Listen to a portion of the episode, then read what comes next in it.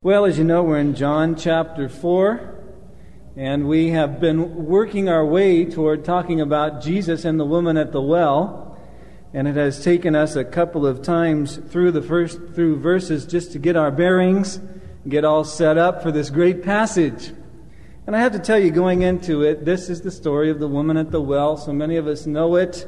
Even before we are Christians, we hear excerpts from this story, even the story, the account itself. And there is just so much here that could be shared. What I want to do as we approach this text today is to draw out a couple of main thoughts. One is the activity of God that is involved in bringing this woman to this time in her life of being saved, and that is a divine appointment. And the other is the approach the tactful approach that Jesus Christ used with this sinful, outcast, frustrated, lonely woman at this point in her life to lead her to salvation. A divine appointment and a tactful approach. That's what I want to talk about here. It's interesting, you know, as you go through uh, John chapter 3 and you see Jesus with Nicodemus, this classy, religious individual of high standing and no doubt wealth in Israel, and you see the approach of our Lord with him, you could not have a greater contrast if you looked all through the Bible than what you have from chapter 3 to chapter 4 as Jesus comes to minister to this woman at the well. I was struck by the words of John Phillips as he put together a contrast of the two people in the ministry there. I want to read them to you. He says the contrast could hardly be greater between Nicodemus and the woman at the well. One was a man, the other was a woman. One was a Jew, the other was a Samaritan. The one was a respected ruler, the other was a social outcast.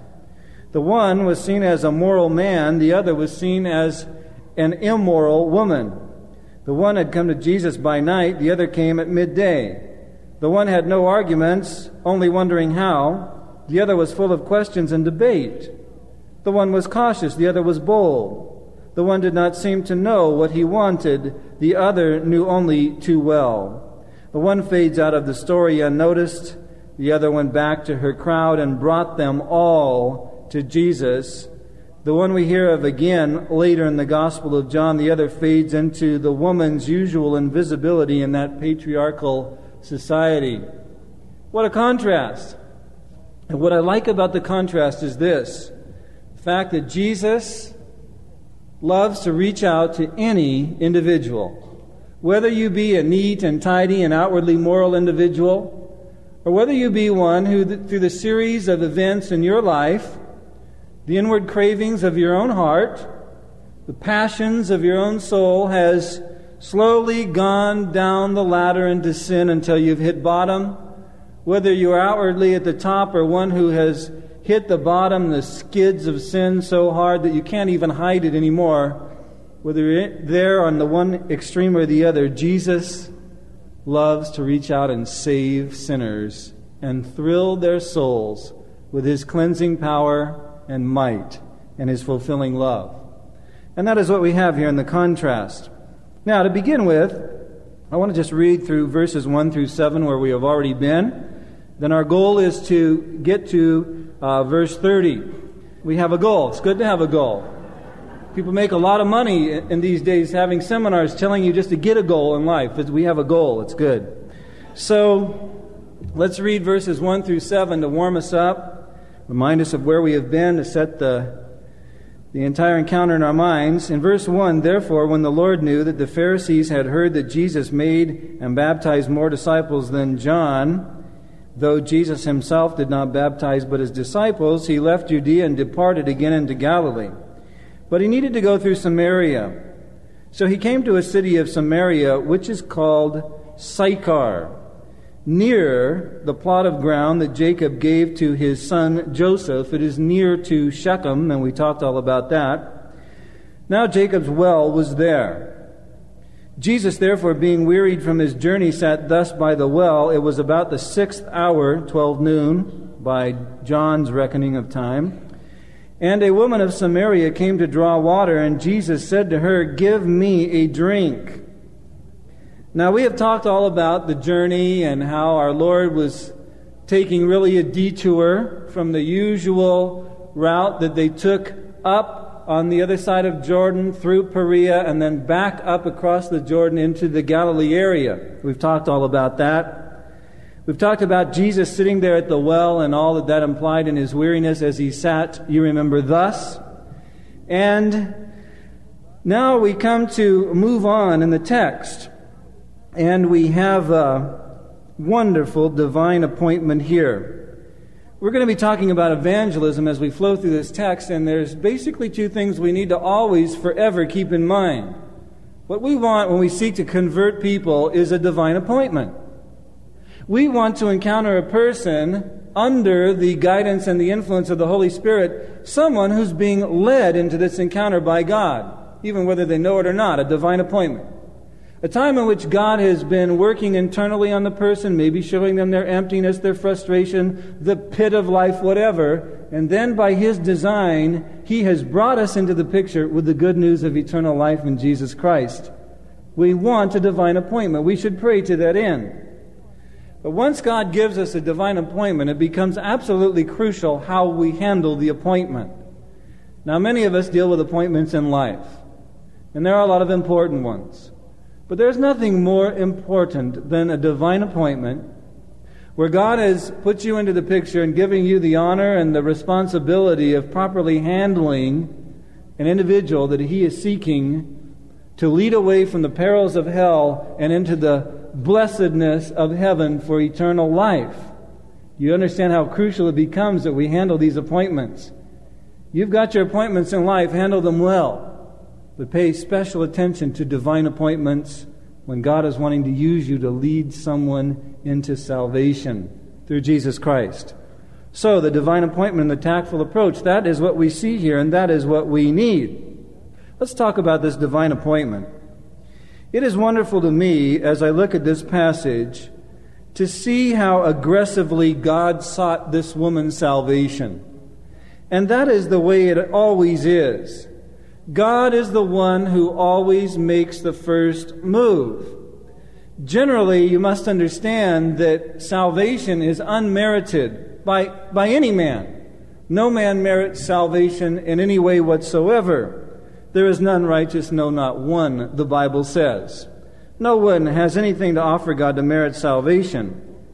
But not only is salvation always unmerited, it is initially unsought by the individuals that are blessed with it, initially unsought.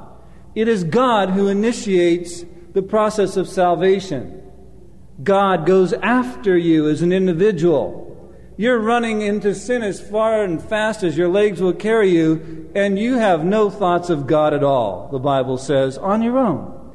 And as I look at this woman, as we roll away from Nicodemus, close off that chapter of the book, and we come to this sinful woman in Samaria, I thank God and I rejoice to see how God aggressively sought her salvation. And as I look at Jesus Christ, I see him making all of the first moves.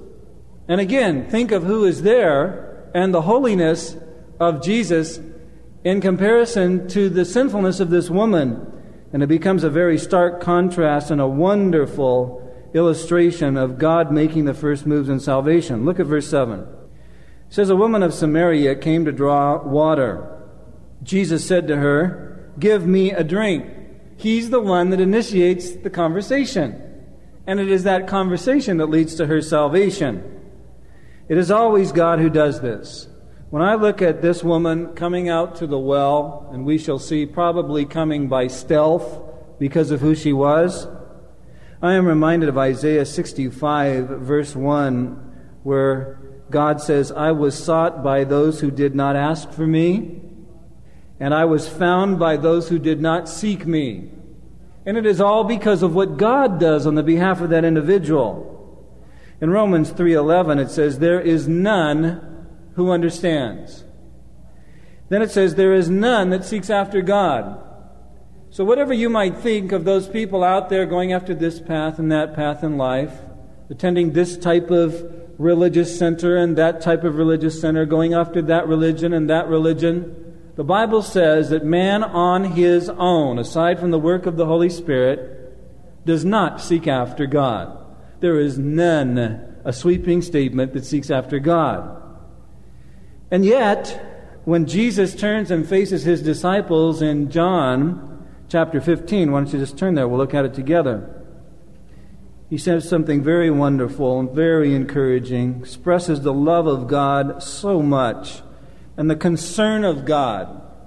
That when he goes after a soul, he wants to save that soul and carry that soul safely to heaven through all the wickedness of this life. Jesus turns to his disciples in John 15, 16, and he says, You did not choose me, but I chose you, and I appointed you that you should go and bear fruit, and that your fruit should remain. See how comprehensive that is? I appointed you, and that you should go and bear fruit as you move through this life, as you go about what I've called you to do. But not just bear fruit, but fruit that remains, fruit that is lasting. I want you to reproduce people like yourselves with real and lasting salvation, and I have appointed you to that end. You didn't choose me, I chose you. I love to see God in control of salvation, don't you? I love to see the massive love in the heart of God and the all encompassing ability of God to save that one that he goes after. And you see this all through the Bible. For example, you have Abraham. The Bible tells us in Joshua 24 that Abraham was, you don't have to turn there, but Abraham was the son of an idol worshiping father that he came from an area and a people, relatives, father, who sought idols. They did not seek God.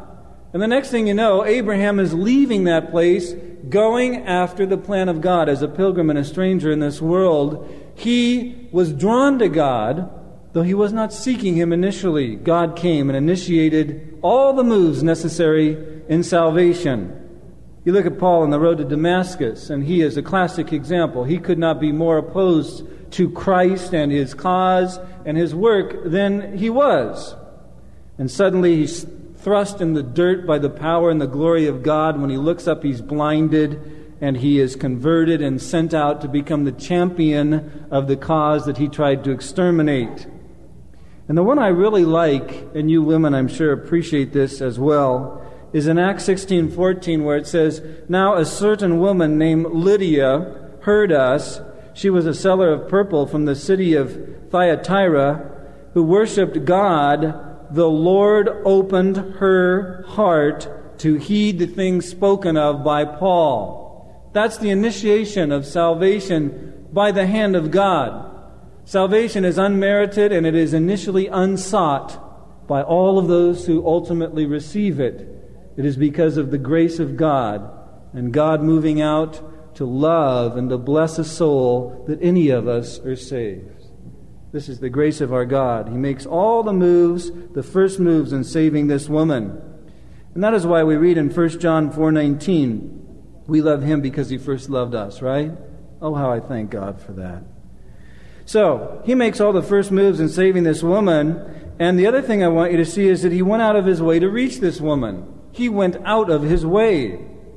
And we've been looking at that. He went out of his way, even by going to Samaria. He must needs go through Samaria. He went out of his way because there were people there he wanted to reach with salvation. And specifically, the first one was this woman whom he was to meet at the well. There were so many there. You know what that says to me? We need to go out to the people. We don't want to just pray for God, bring them to me. We need to go out to them. And the other thing I see here is that he went out of his comfort zone to reach the people. The comfort zone, you know, was the route around through Perea, the long way. It took six days as opposed to three days. but it was the comfort zone because there were no Samaritans on that way. They didn't like the Samaritans, Samaritans didn't like them. So he goes out of his comfort zone to reach these people, and that is what we need to do. Isn't it true that we often just settle into our comfort zone? Lord, I want to witness, but send me someone I like. Send me someone I'd like to golf with, someone I'd love to surf with. Lord, you know, somebody who's into similar things, and, you know, we can talk real easily. And we'll witness, yes, if we get alongside people like that. Jesus went to Samaria, straight out of his comfort zone.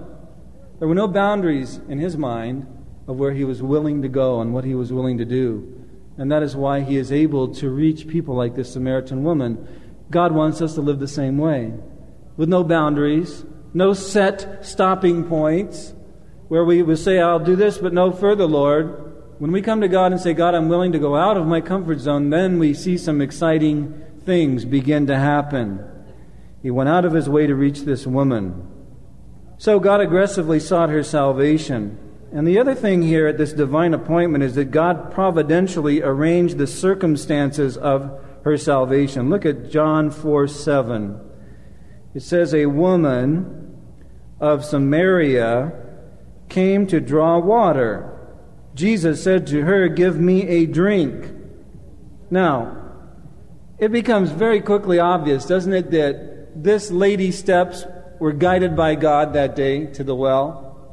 Now, when she got up in the morning and was going through her day, because she gets to the well at noon, I really doubt if she had anything on her mind other than the fact that as the day got hotter and hotter and hotter, she was getting more and more thirsty. And she went to her water jug and realized it's empty.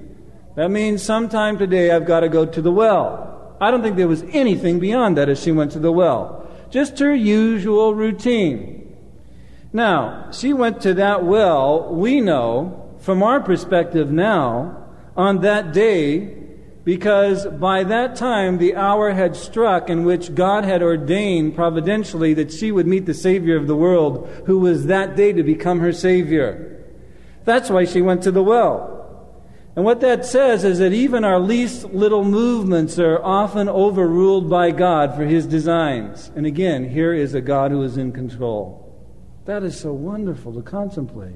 We often get so concerned. Well, am I doing this just right? Am I doing that just right? I wonder if I, you know, you come to a stoplight and you wonder what you should do at the stoplight. You know, should I, should I, when it turns green, maybe God wants me to turn right or left? What if I miss it? You know? What if I get all caught up and I, I go through Dairy Queen instead and get a large cone and get really distracted? We get so caught up. What I see here is here's a woman who's thirsty. She needs water. She gets her jug. She's going down to the well with really nothing on her mind but getting some water.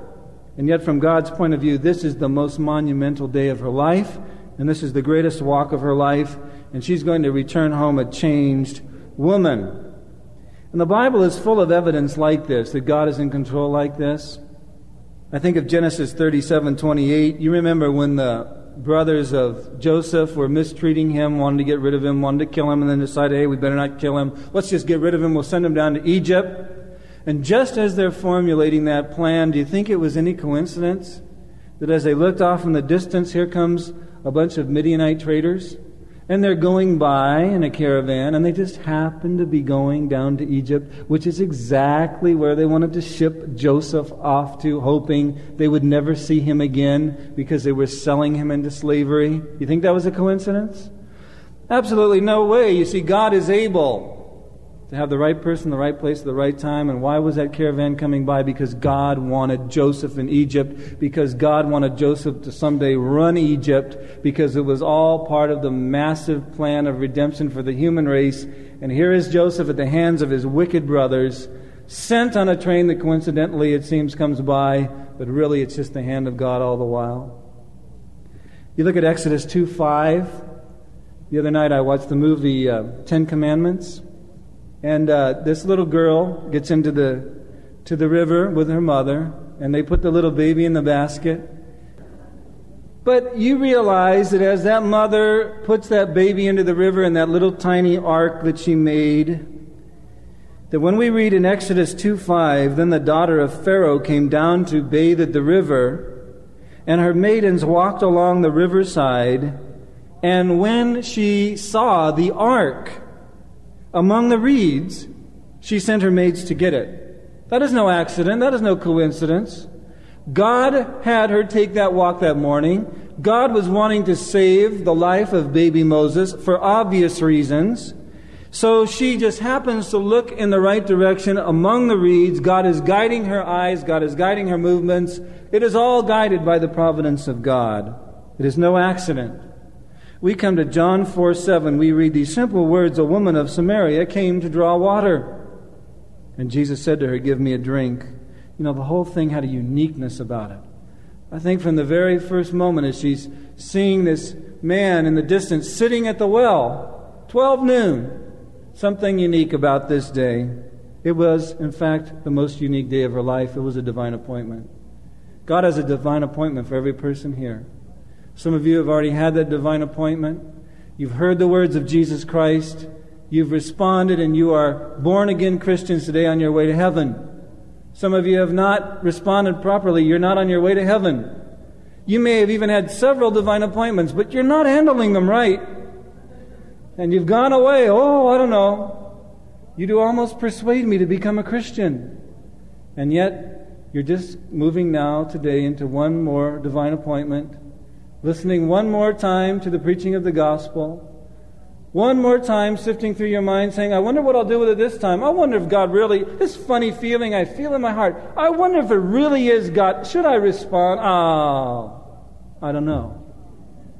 Listen, don't blow another divine appointment and send yourself on into more emptiness.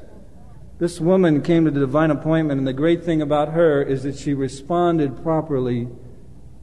Make it the greatest rule of your life. If you're going to have divine appointments arranged by the living God, that you will respond to whatever it is He's trying to do for you.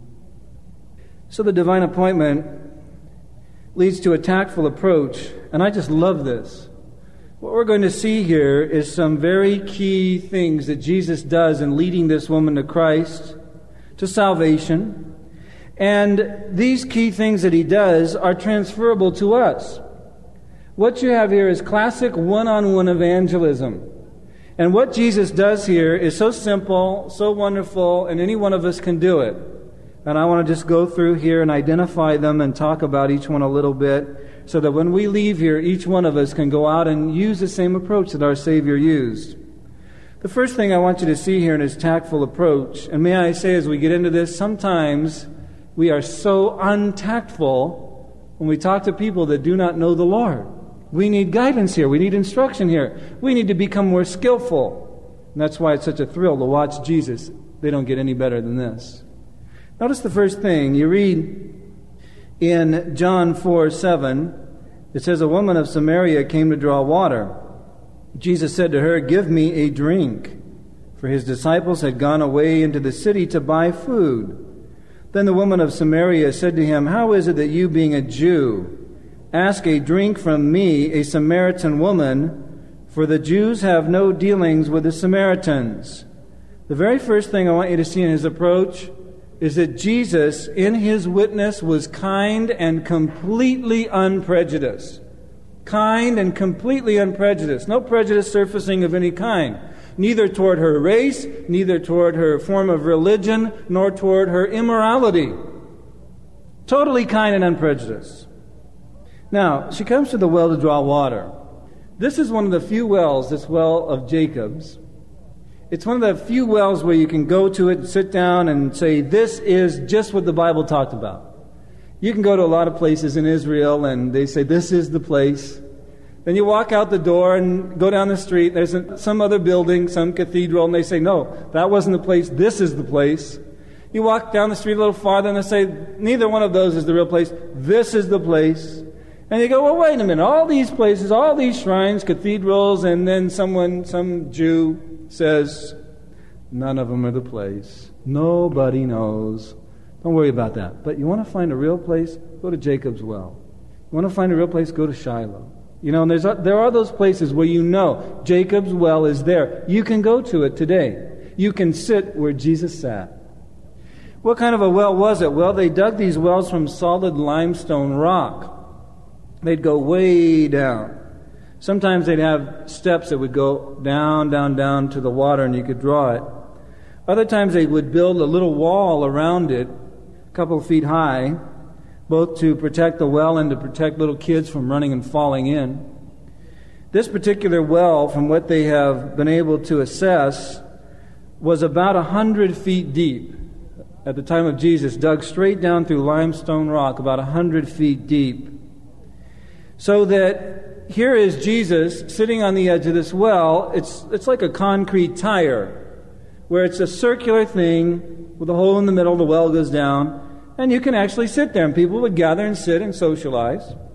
So here's Jesus sitting on the edge of that particular well. The wells were often outside of town, local landmarks, meeting places, and he's just sitting there at 12 noon. It is the hottest time of the day. Now she comes to draw water at that time. The question is, why? Why does she come then? Well, she came to draw water then because it was the hottest part of the day Drawing water at that time was a job given to the most common of women. So it wasn't a high and lofty position in life. Perhaps she had had servants at one time in her life, maybe four or five marriages ago. She was better off in life. We know from the passage she's married five times. But now she has come to the point, at least in life, where she is a common woman who has the lowest job go out and draw the water. Now, the women usually would come out and draw the water about 6 o'clock in the evening because it was the coolest time of the day. And then they would hang around, and you know, women, when they get together, they like to enjoy some verbiage and fellowship one with another and pass a few stories back and forth. And you know how they, they love to talk and visit with each other. The usual time they did that was at 6 o'clock in the evening. Now, here is a woman in a very, very small village. She's been married five times. She now lives with a man who is not her husband. You know what her reputation was in that little tiny village. So it is no wonder to us then when we come to discover that she goes out to the well in the middle of the day when the women never went there. She's trying to avoid meeting anyone at the well. She does not want to come to the well and have people make fun of her, talk about her, speak of her reputation, bring up her five husbands, fact that she's now living with another guy. Oh, here she comes again. Wonder what his name is this week. You know, this kind of a thing. And they're all talking as she comes up, and suddenly they're quiet. You know how that action happens. Oh, hi, how you doing? Beautiful day, isn't it? So here she comes, she's moving toward the well. Now, there are probably no women there, but instead there is a Jewish man. Now, bear in mind how she'd feel about men at this time in her life. Five husbands, one she's with now, she doesn't live with, probably has an attitude about men by now, right? Probably somewhat cynical, huh? Didn't work out five times. Careful now, cynical now. I'm not going to marry you, I'll live with you. So, little leery, I'm certain, of men. Here comes the woman to the well. There's a man sitting on the well. Closer she gets, she begins to discover, you know, in those days the Jews wore this blue fringe around their robe. That identified them immediately as being Jewish. She's a Samaritan woman. He is sitting there, easily, immediately identified as a Jew. Here is a Jewish man. She's a Samaritan. She doesn't like Jewish men. She is even probably having a conflict whether she likes men at all by this time. And now she comes to the well and she comes up and he begins to talk to her. She's no doubt bracing herself for some very harsh words because Jewish men were not very friendly with Samaritan men and probably less friendly with Samaritan women. The rabbis held a very low view of teaching the law to women and uh, had some very terrible sayings about it. So she's probably bracing herself for some pretty harsh words. And the wonderful thing is this she is very pleasantly surprised as she nears the well, and this kind, different Jewish man begins to talk to her. And we read in verse 9 Then the woman of Samaria said to him, How is it that you, being a Jew, ask a drink from me, a Samaritan woman? You see all the key phrases, key words? How is it that you, being a Jew, she's not rhyming, I think it just came out that way. How is it that you, being a Jew, ask a drink from me, a Samaritan, and of all things, a woman. Why? For the Jews have no dealings with the Samaritans. Now, literally, if they had to, they'd have some dealings, right? The guys have gone into town to get some food from Samaritans. Literally, I think the issue here, if you get into the context and the history of it, is the fact that, you know, the Jews were really into the ceremonial washings and um, defilement and this and that. Well, they had this law that if you drank or ate from a Samaritan cup or plate or fork or whatever, you'd be defiled. So she says, How is it that you are asking a drink from me, a Samaritan woman? And, you know, the disciples come up later and they say, What are you doing talking to this woman? A woman? You're talking to a woman? You know, that means nothing to us now in our society, but then it was a big deal. And a Samaritan woman on top of that. And the idea is this You have nothing to draw with. You want to drink from my cup? Are you kidding? You see, the average Orthodox Jew would have taken a cup if it was offered to him from a Samaritan woman with a drink and thrown it on the ground in disgust and trying to avoid being ceremonially unclean. So here she comes, all these things going on.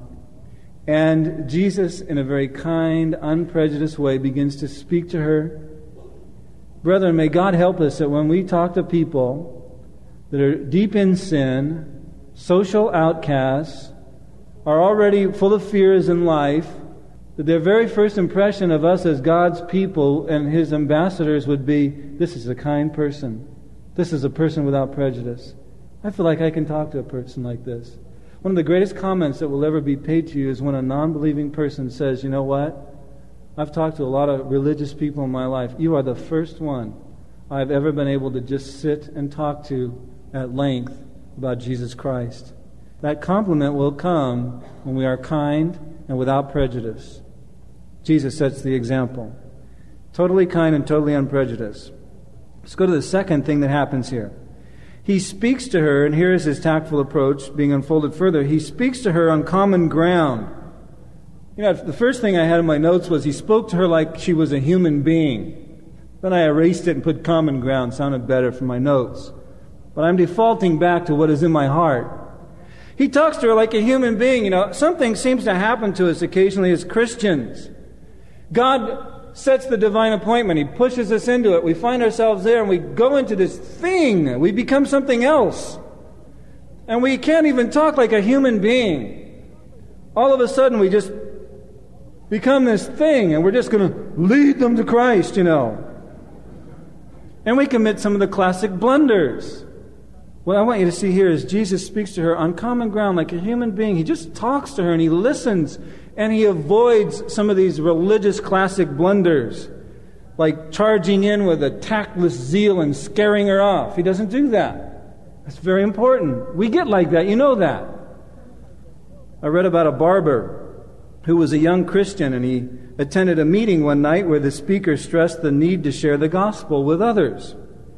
He knew he was lacking in this area, so he determined that he would speak to the very first person who came into his barber shop about his soul.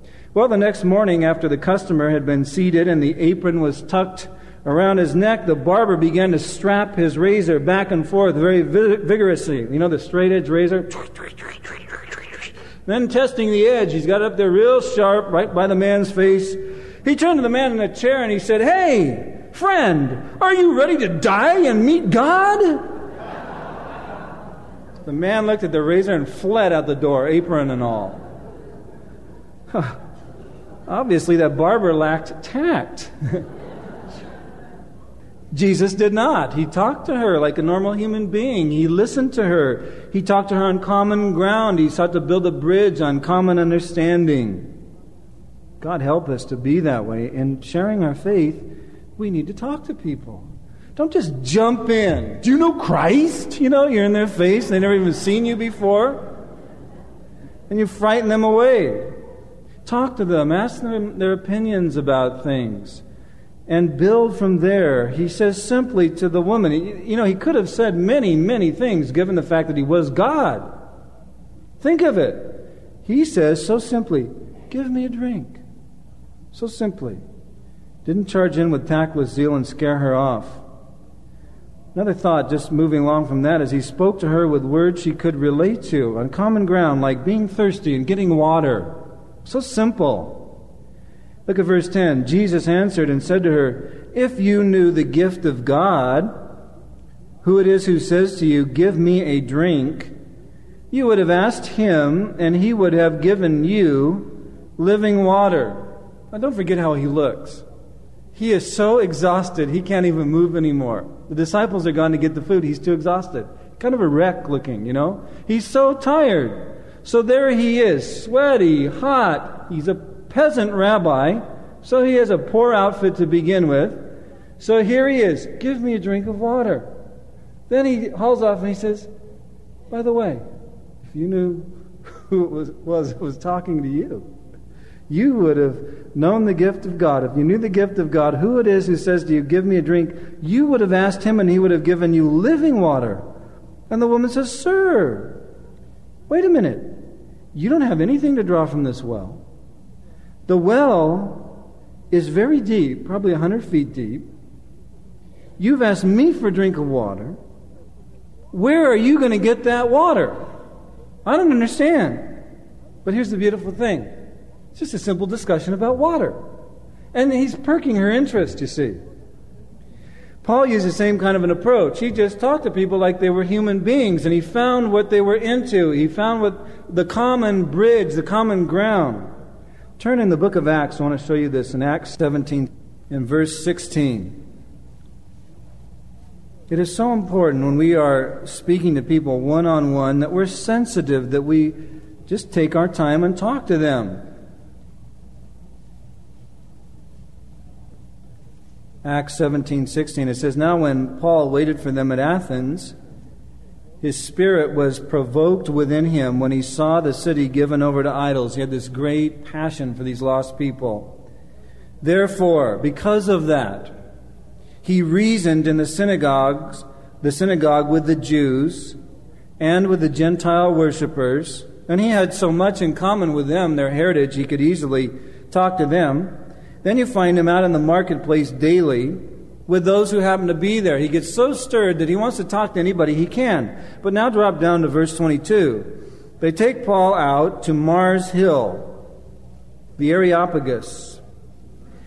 And he is out there and he begins to look around. Now he wants to reach these men. And it was the pastime of these men. They love nothing better than to stand around in this place, talk about any new kind of religion or philosophy. He wants to reach them. So rather than jumping in the middle and saying, Look, you sinners, anybody here know Christ? He comes up and he surveys the situation. Why? Because he wants to be effective. He wants to reach these people. It says Paul stood in the midst of the Areopagus and said, Men of Athens, I perceive. That is a word of sensitivity. He's been looking around, he's been watching. I perceive. He's been listening to them. I perceive that you are very, in all things, you are very religious. Oh, that's perfect. They love it. They want to talk to this guy already, but he's just their kind of a guy. Hey, come on up the hill. You're one of us. And then he goes on, here's why I know, because as I was passing through and considering the objects of your worship, you know, I've been thinking about what you guys worship. Oh, really? Wonder what he has to say. I even found an altar with the inscription to the unknown God. Therefore, the one whom you worship without knowing, him I proclaim to you. Oh, now they're completely intrigued.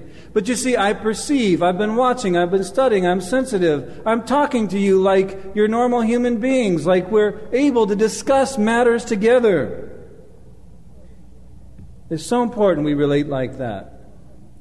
You look at Philip and the Ethiopian eunuch. Just turn back in the book of Acts to chapter 8 to verse 29. Philip, you know, was just in the midst of a full blown revival in Samaria, of all places. And the Spirit said to him to go down to Gaza. So he had to leave. It was quite a way to go down there. He gets down there, he's wondering what in the world he, what am I doing here? Now I think I heard God. Now what am I doing here? There's nobody out here, there's nothing going on. I just left the greatest time of my life as a Christian to stand on this dirt road. All of a sudden, here's a rumbling, and here comes a chariot. And as he moves toward the chariot, there's a guy standing in the chariot from Ethiopia, and he's reading. He's reading the book of Isaiah. And he just very normally, sensitive now to the Spirit. Then the Spirit said to Philip, Acts 8.29, Go near and overtake the chariot. Philip ran to him and heard him reading the prophet Isaiah and said, Do you understand what you are reading? Just a simple approach. Do you understand what you are reading? And he said, Well, how can I unless someone guides me? And he asked Philip to come up and sit with him, and they began to talk, and soon he's just talking to him, asking questions, listening, answering the questions. Next thing you know, he's baptizing the guy. He's come to Christ. You see, as we study the tactful approach of Jesus Christ, what we see is that he is very kind and he is very unprejudiced, and he is also one who just talks and listens. He seeks to speak to people on common ground, and that is what he does with the woman at the well. Now go back to John 4. The third thing that we see here is that he addresses then her emptiness. He's progressing. He addresses her emptiness. And here, what he does is he takes time to discover her interest. Look at verse 10. Jesus answered and said to her, If you knew the gift of God, who it is that says to you, Give me a drink, you would have asked him, and he would have given you living water. Notice he doesn't give away too much up front. Again, we need to be sensitive here. As you're talking to a person, don't just dump everything out on them all at once. You know, you've come out of, been studying for a few weeks. You got some new books. You're all loaded up. You're just waiting. Oh God, just send someone a, one of those divine appointments. I can't wait, Lord. You've even got little notes. You're ready to roll. It's kind of a mini sermon thing. But Jesus, just very gently, is taking time to discover her interest, and he doesn't give away too much at once. He draws her out slowly. As she displays her interest, he gives out a little more and a little more. And I want you to notice in the whole thing here, he's not using a lot of Christianese. Be careful about that one too. You know what that one is? Well, what are you telling me about? Well, I'm telling you I'm not in the world anymore. Oh, oh, that's interesting. Anything else I need to know about you? Yes, I'm in the body, but I've got to stay out of the flesh. Oh. And how do you stay clean? I wash every day in the blood. Oh, hey. All right. we need to talk to people. We don't want to give away too much. We want to address their emptiness, but we need to take time to discover their interests and lay aside the Christianese stuff. You know, our lingo that we have with each other that means something to us and means nothing to people out there. He's talking to her in words she can understand, and so he's drawing her out. She displays a little interest, he unfolds a little more, and he talks to her about this living water.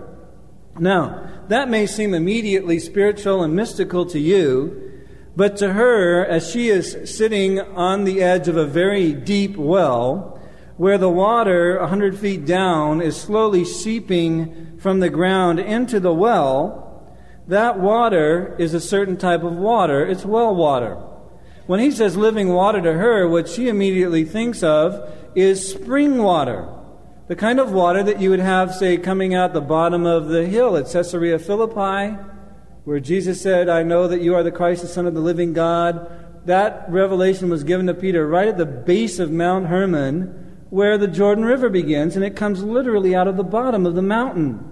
It's a spring that gushes forth out of the mountain. It's fresh, moving, clear water. That, to them, was what they called living water. Moving water. So he says to her, He would have given you living water. He's really speaking in very familiar terms, but telling her something very new. So you must understand that that is why she answers the way she does. She's thinking, huh, there's this deep well. He's talking about giving me some living water. And he has no cup. And he's so tired, he probably couldn't get it anyway and he, he wants to give me living water, and there's no living water around here. Uh, I just don't understand. So, you understand why she says in verse 11, Sir, you have nothing to draw with, and the well is deep. Where then do you get that living water? Is there some spring around here I don't know about? Are you greater than our father Jacob, who gave us the well and drank from it himself as well as his sons and his livestock? Is something new going to be going on around here I don't know about? Are you greater than Jacob? Almost a little sarcastic now. Just another man playing mind games with me as a woman, Jew, Samaritan, man, woman thing. What is going on here? Are you greater than our father Jacob? Could he have told her stories? You want to know how great I am concerning Jacob? Remember that night he wrestled all night long? You remember how he hobbled the rest of his life with that hip that was crushed in the fight? yeah. I'm greater than Jacob. Want to hear any other stories? But instead, he just stays low key and he ministers to her. Of course, he's beginning to talk to her about the realm of the Spirit, but she doesn't understand that yet.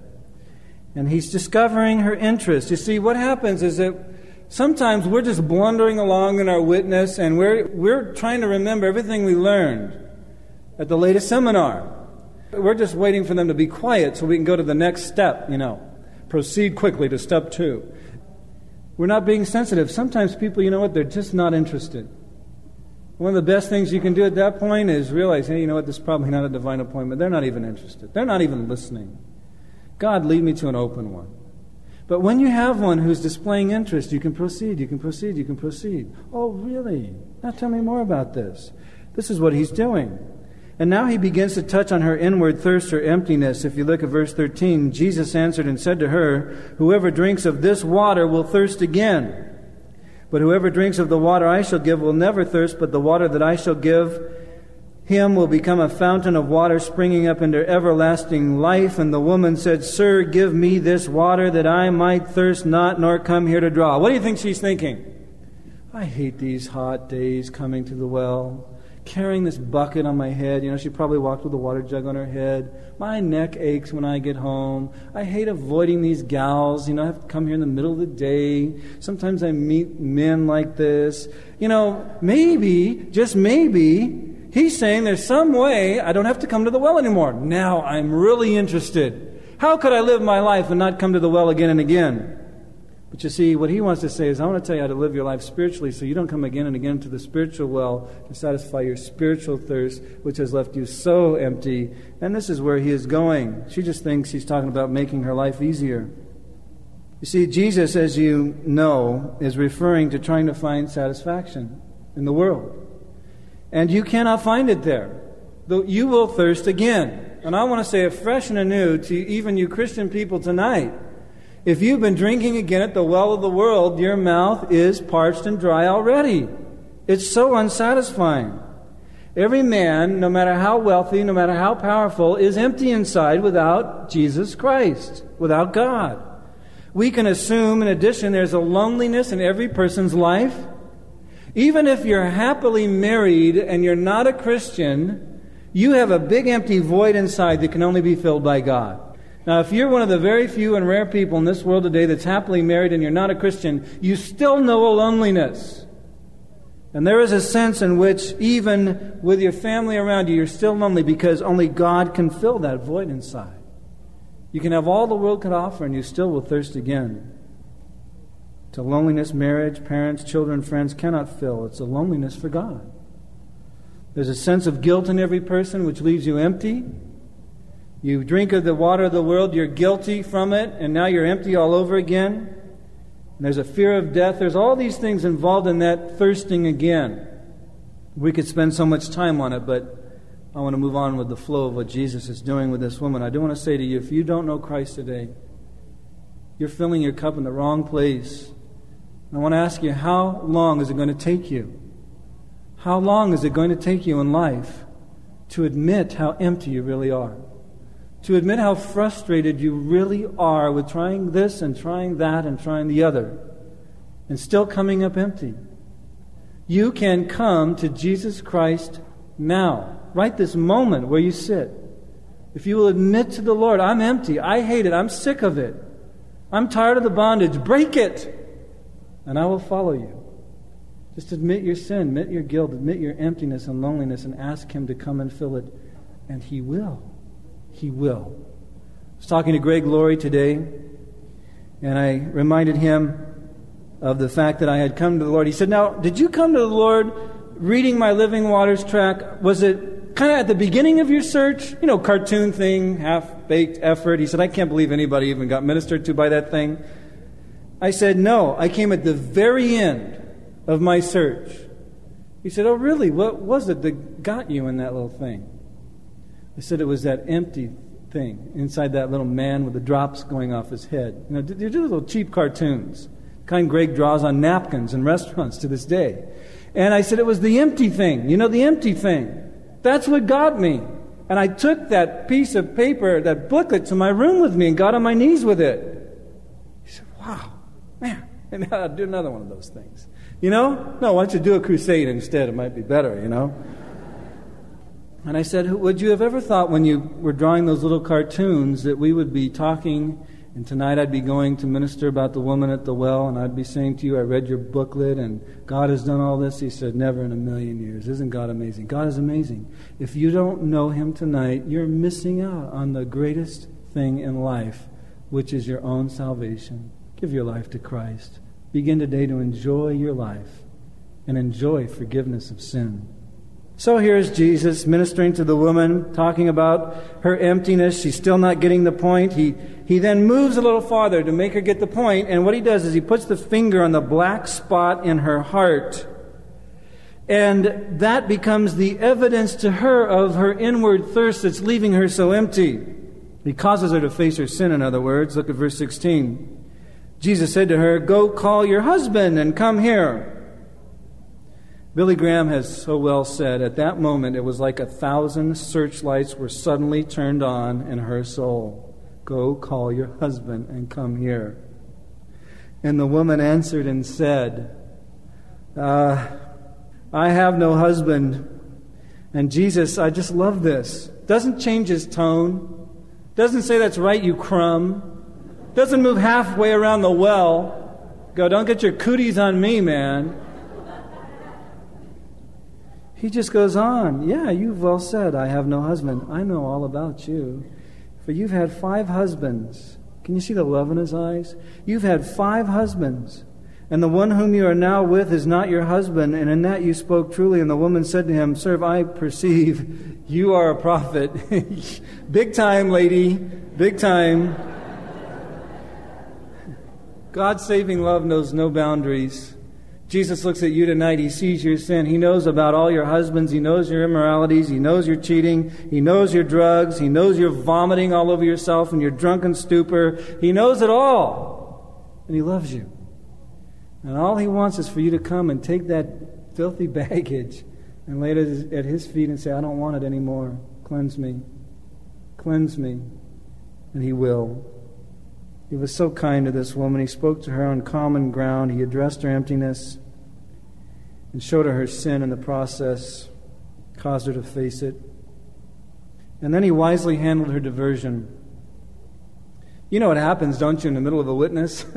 Conviction's getting hot and heavy. God is speaking to the individual's heart. And all of a sudden, the searchlights are going off, and they're seeing their sin, and they're seeing their need, and they're uncomfortable. And they're seeing the light in your eyes. I remember looking at that light in the eyes of Christians witnessing to me remember the night the first Black Sabbath album came out. One of my friends brought it to the apartment. And I was sailing on LSD. And he turned that thing on, and that bell ringing in the rain, and that horrible, dark, satanic sound. Da, da, da, oh! It just seemed so horrifying to me, but it kind of neat, you know. And then in the middle, I'm just getting into this whole vibe. It was just so bizarre. And then in walked the two twins, the Lent sisters. I remember them like it was five minutes ago. Both had blonde hair, both knew Jesus, both looked identical, both smiling like this. Hi! Oh no, the Lent sisters! Ah!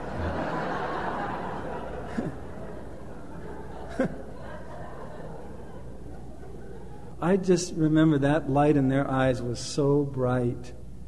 And I remember I would sit and talk to them. They got me in that room, and Black Sabbath going in the other room, and we just sat down there smiling. How are you, Danny? You're such a nice person. You know, talking to me in common human talk. Are you having a nice time at the party? wow, you're four different colors, you know. How are you guys doing? Oh, just praising God. We're so happy, you know. We didn't have to do any of this. We're still happy. And, oh, man, wow, now that's heavy. You know? I just remember all that. And then I remember I'd hit points where I'd get so convicted, diversion time. Getting a little too close here. Searchlights are beaming. Say, uh, you guys playing volleyball, you know? Or what's the difference between you and the Mormons? Or, you know, I grew up Mormon. We had a lot of spaghetti, the potlucks, you know. And you see, here's Jesus. Man, they're rolling. They're really moving now. And all of a sudden, verse 20, our fathers uh, worshipped on this mountain, you know, and you Jews say that in Jerusalem is the place one ought to worship. Is that really true? Diversion. You get it? Let's just talk about religion. Let's talk about where to worship instead of how I should worship.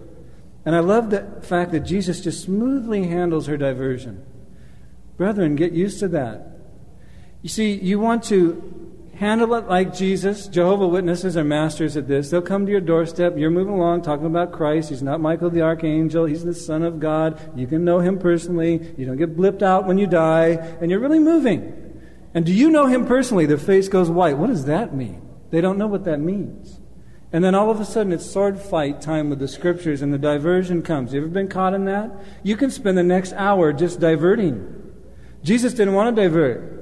So he quickly ministers to her, her diversion and her question. Verse 21 Woman, believe me, the hour is coming when neither on this mountain nor in Jerusalem will you worship the Father. Hey, the issue of where is coming to an end. Let's get off it. Okay? Verse 22 You worship what you do not know. Now he's back to her soul.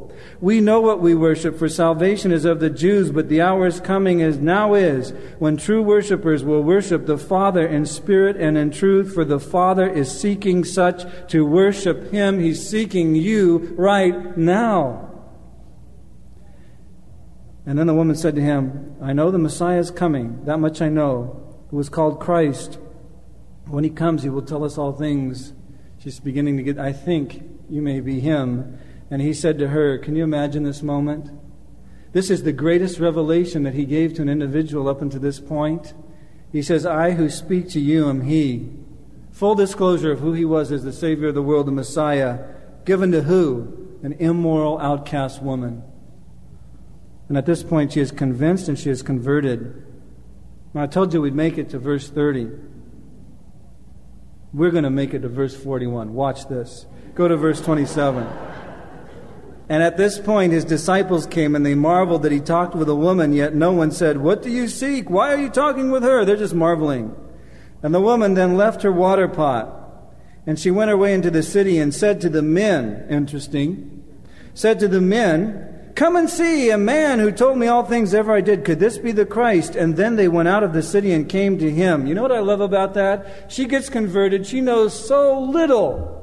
She has a thimble full of knowledge, a heart full of passion. She has just come to Christ, and she goes out and does so much with the little that she has. And that just speaks to me so much. Why is it that so often it's the new Christians who know so little and have this fresh zeal for God that often go out and do the most? And the older Christians who now know so much and have seen God work so mightily, repeatedly, do so little for the kingdom of God. Why is it? That's a challenge I leave you with tonight. And I challenge you to not be outdone by some new Christian who doesn't know near as much as you do about our great God. Be challenged by them. But don't let them outdo you. And let's go down to verse 39. Told you we get to verse 41. We're going to skip. Doesn't matter how, as long as you get there. And many of the Samaritans of that city believed in him because of the word of the woman who testified, He told me all that ever I did. So when the Samaritans had come to him, they urged him to stay with them. Isn't that wonderful? Stay with us. And he stayed there two days, and many more believed because of his own word. All these people got converted because of the encounter of this one immoral woman with our great and loving and gracious Savior Jesus Christ, and because she immediately went and did something with what she had been given, and they came out and responded and came to know Him as well. God help us. This is the way to witness to a person one on one, the way our Master did it. It's effective. May God help us to do it. May it not be said of us that those who know the least and have known Christ the least amount of time do the most for him. But may we realize that to whom much is given, much is required, and go out and give back and give out the goodness that has been given to us. And watch God make those divine appointments and guide us by His Spirit tactfully through them to lead those seeking souls to Jesus Christ. Now, it isn't right to skip verses, so we'll have to go back. But that's another story. And the thing about the worship, that's an entire message all by itself. So we have to go back for that too. We pass through it to keep the flow of thought. The next time we'll go back to the worship section and use it as a launching point, go sweep through the Bible a little bit, and land back again, again in the passage. It's just so rich, we can't let it go by. What a wonderful time we have together studying the Word of God, don't we? Let's bow for a word of prayer. Father, thank you so much for salvation in Jesus Christ. Oh Lord God, we freely confess to our sin. It is so good to look here in the pages of Scripture and see our loving Savior. That, Lord Jesus, you don't change your tone or your approach with us upon the admission of our sin, but you welcome those confessions as an opportunity to cleanse us. We confess our sin to you tonight. Forgive us, Lord Jesus, for our sin. Fill us deep in our hearts with your love and your life. Lead us, Lord, and guide us away from the things of this world that do not satisfy. Grant us, Lord, that life, that rich life and fellowship with you that only you can give. And may, Lord, we be so grateful and so thankful. We can't wait to go out and find someone else like this woman to tell of the good things that have been done for us by Jesus Christ. And grant us, Lord, the joy seeing many others come to know you through our testimony. We will be careful to give you all the glory, Lord Jesus. For we ask these things in your name. Amen.